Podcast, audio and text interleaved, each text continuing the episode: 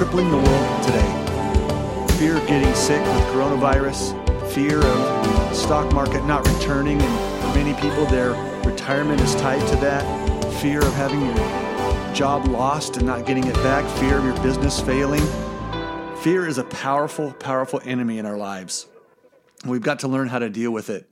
Today in Life 66, I want to show you how you can live fearless. This is Pastor Greg, and I'm glad you joined me today. Let's get into today's talk. What are you afraid of?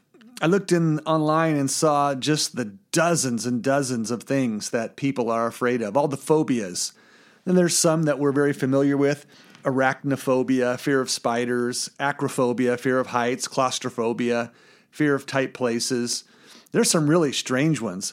How about podophobia, fear of feet, or omphalophobia, fear of belly buttons. There's gynophobia, fear of girls. There's somnophobia, fear of sleep. There's peladophobia, fear of baldness. There's arithmophobia, fear of numbers. Telephonobia, fear of talking on the phone. There is hippopotomonstrosesquippedaliophobia. Guess what that one is? Fear of long words. Yep, it's true. And there are dozens more. The fact is, is that there, there can be something to be afraid of every minute of every day, every second of every day, if we allow ourselves to be afraid. What are you afraid of? If you're a young person, are you afraid of getting bad grades? Are you afraid of letting down your parents? Are you afraid of what your friends think of you? If you're an older adult, are you afraid of losing something valuable? Are you afraid of someone finding out a secret? Are you afraid of failure? Afraid of illness or injury or death? Afraid of being alone?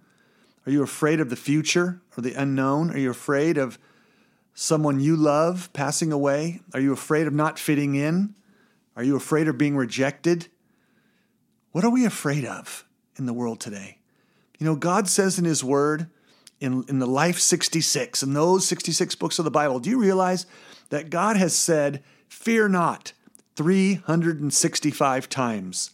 That's one fear not for every single day of the year. We need to take that to heart. God is continually saying, Don't be afraid, don't be afraid, don't be afraid. And there's reasons why God says, Don't be afraid. One of the big reasons that He says, Don't be afraid is because when you're fearing, you're not trusting. And really, that's what today's podcast is all about. That I'm not going to give you eight quick re- ways to stop being afraid or, or six secrets to living fearless. There's really one, and that's trust. Trust God. No matter what, trust God. I remember when my kids were little, I've got three kids, and they're all adults now, all married and, and living great lives. But when they were small, we'd go to the to the local pool and we'd be playing and, and they'd be on the side of the pool and i'd be down in the water and to them that six inch space between the edge of the pool and the water m- must have seemed to them like a mile. And i'd be down in the water and i'd have my arms raised and i'd say come on jump! And at first they didn't want to jump because they were afraid. They, they weren't sure what was going to happen. It was new to them.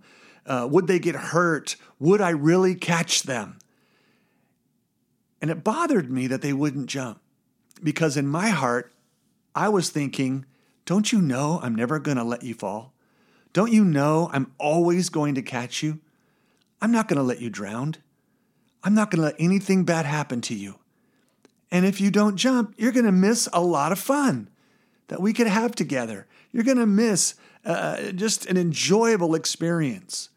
And you see, God wants us to trust Him both to to show him that we trust him and that we know we're in his grip, but also that there's a life to be lived, a life that is full of joy, is full of adventure, is full of exploration and and just exhilaration.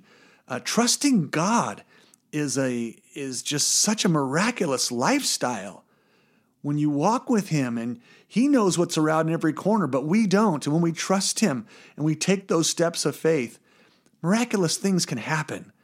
And He wants us to be able to live that kind of life.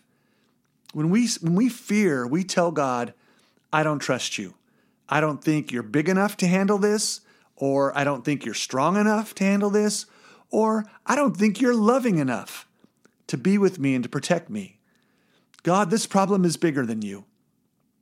Now, to be fair, or not fair really, but I know some people think that, well, I trusted God and it didn't work out the way I wanted.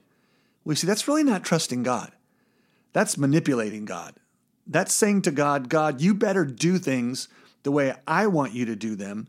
And if you don't, then I'm going to be mad or upset at you.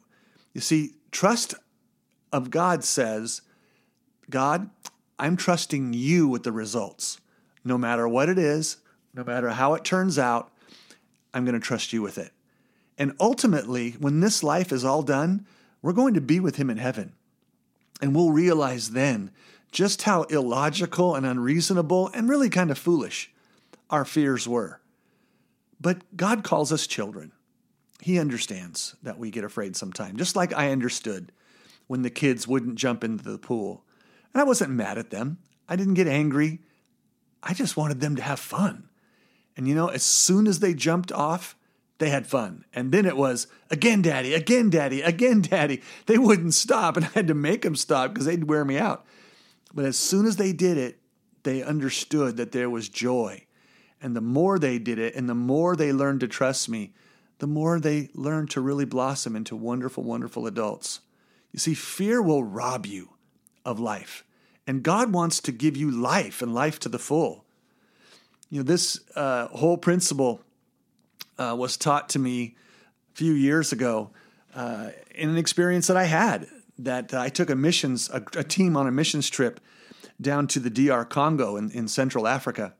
And after a great, great missions trip, um, built uh, we built the foundation for a Bible school and ministered in the local churches, and just really had a fabulous time there and uh, you know Africa just gets in your in your blood. Um, but on the way home, we, we always take some time to uh, take some rest and relaxation. so we went to Uganda, right next door to the DR Congo. And Uganda, there's a it's really near the mouth of the Nile River, that great river that that runs from Central Africa all the way up to the northern part of the of the continent and empties into the Mediterranean Sea. And there, at this little um, resort ish type place uh, at the Nile River, they had a 149 foot bungee jump set up there. And we all arrived and when we saw that, a, a few of us were saying, Oh, I want to do that. And others were saying, I'm not for the life of me going up there. Well, there was four of us that decided to do it. One guy did it the day before, and then three of us, my son and then another partner and myself, decided to to bungee jump.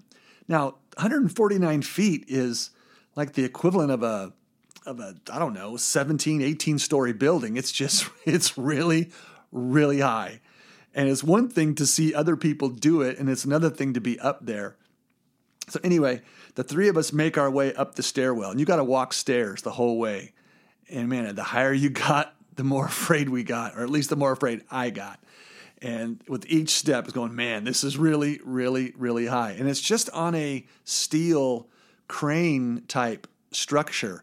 So there's no building around you there's no doors there's no walls. There's just a little tiny you know 15 by 15 uh, roof at the very very top and there's nothing else so you are up there and it looks like it's eternity down to the nile river well my son he wanted to go first. He's just Mr. Bold.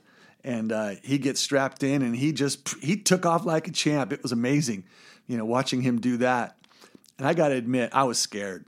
I thought, man, I do not, now that I'm up here, I do not want to do this.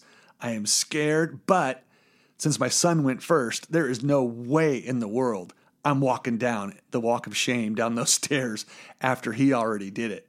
So, you know, what kind of dad would I be? What a loser. So I'm getting up there and I'm going to do it. So what they do is they they wrap your your feet for, you know really tightly together, and then they wrap them with a towel with towels. It's this you know terry cloth type type fabric, and they wrap your your your feet really really tight, and then they wrap it again with this uh, uh, clasp type thing um, that's that's locked and it's it's very very secure and they wrap it between your feet and around. So you really, really can't get out of this thing. So, you know, there's no chance of jumping off and it's slipping off and you plummeting, you know, in, down into the, you know, to your death. And the bungee cord itself, it's, it's probably about four inches in diameter. It's really thick, uh, a really, really small, you know, rubber band type material, but all, you know, wrapped together. If you've ever been to the Golden Gate Bridge, you realize that there's strength in those small fibers uh, wrapped together. Uh, the the cables actually that hold that gigantic, magnificent bridge are made of something similar. It's very very small steel cables, but all wrapped up together, giving it extra strength. Well, that's what this bungee cable is like. So they wrapped it around my my ankles. They slapped the the lock on there, so I, I'm not getting out. And I and then they turned me around to face the little doorway. It's not a there's no door. It's just this opening, and they say, "Okay, hop over to the door. And I was scared to hop. You know, what if I fall and then tumble off this little platform? But I hopped and they kind of helped me to the edge. And they said, okay, slide your feet over the edge. And I got my half of my feet, like three inches of my feet over that edge. And I'm holding onto the bars, one with my left hand, one with my right hand. And it was petrifying. I thought, there is no way. I, I don't know what I'm going to do, but I got to do it. So I started telling myself, you're going to do it. It'll be over quick. You're going to do it. You're going to do it. But I, I was just so scared. Now, what they say is they say, pick a point on the horizon. And I looked out over out of the horizon and there was a little, you know, uh, like a restaurant and uh, like a, you know, a, a, a thatched hut type restaurant. And they said, pick a spot like that restaurant and pretend you're going to do a swan dive and belly flop right on top of that then when you do that, the ride will be smooth. If you just kind of step off and fall, your feet will go first, and then it'll jerk your body so that your head will, you know, jerk down when it when your feet um, get pulled by the rope, by the uh, bungee. So instead, if you jump out like a swan dive, it's very very smooth. I've never done it before, so I don't believe a word they're telling me.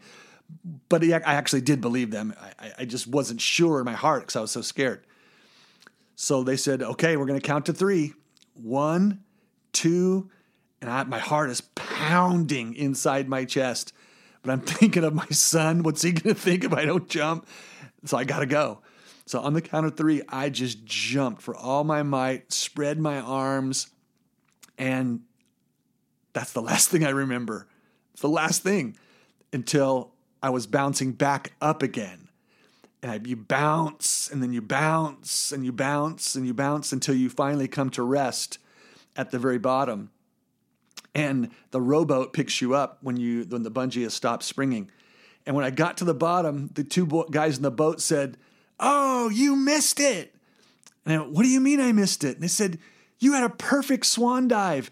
And all you had to do was stretch out your hands above your head, and you'd have been able to slap the water and then spring back up. It would have been the most perfect bungee ever.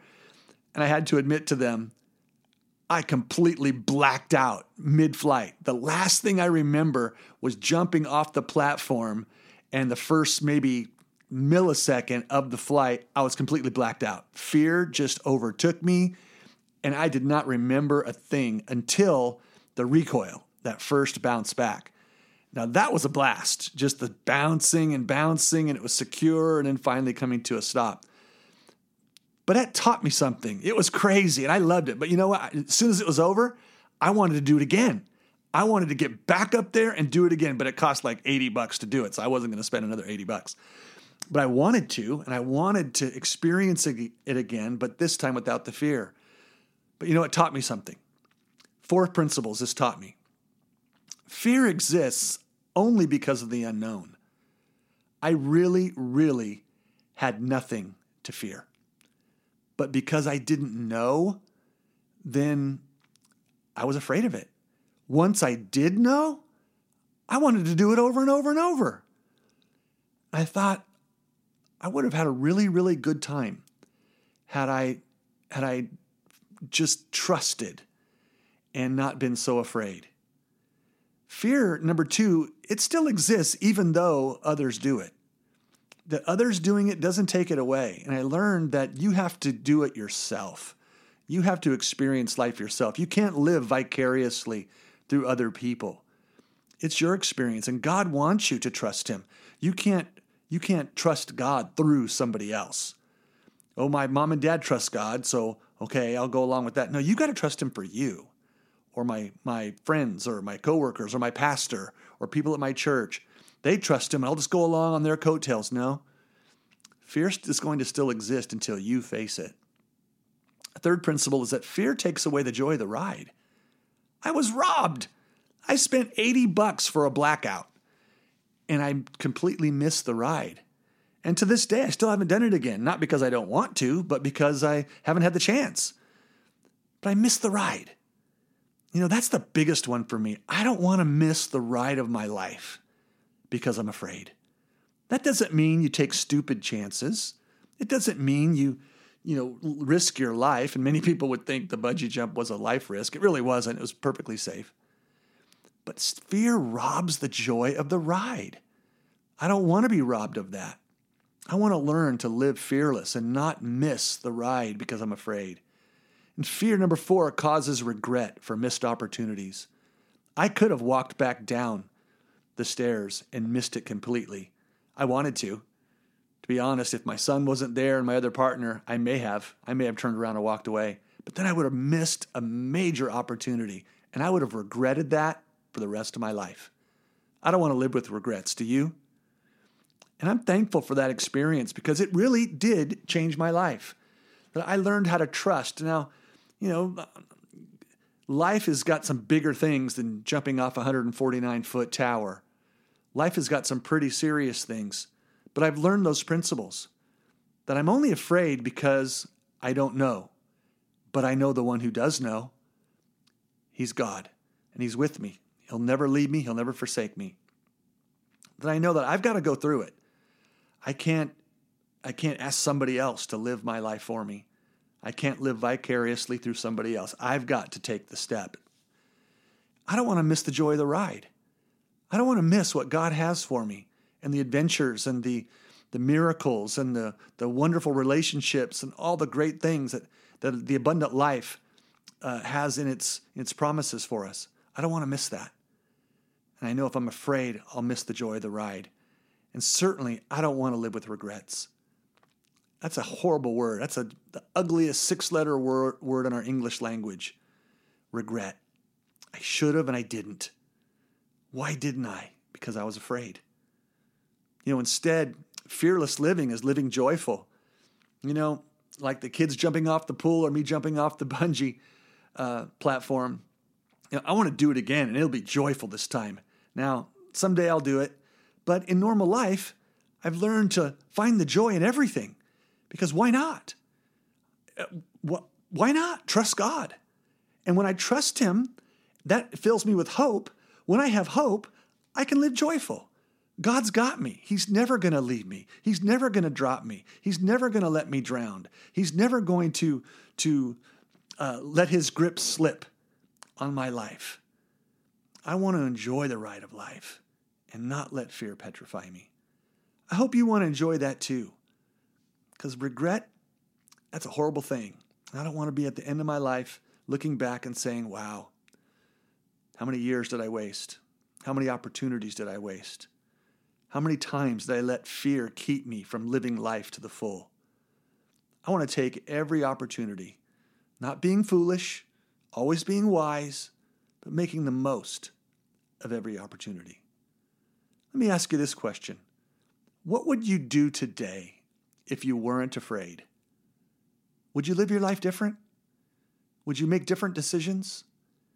Would you live with a little bit more boldness because you weren't afraid? You know, I think bold living in the arms of God, with Him around you, with Him with you, that's abundant life. And I want to live that way. I hope you do too. Ask yourself that question all day today, and maybe all week. What would you do if you weren't afraid? Trust God. He's with you. He'll never leave you. He'll never forsake you. And He has got an abundant life waiting for you if we'll just not be afraid. God bless you today. I'm glad you tuned in. This is Pastor Greg at Life 66. I'll talk to you next time.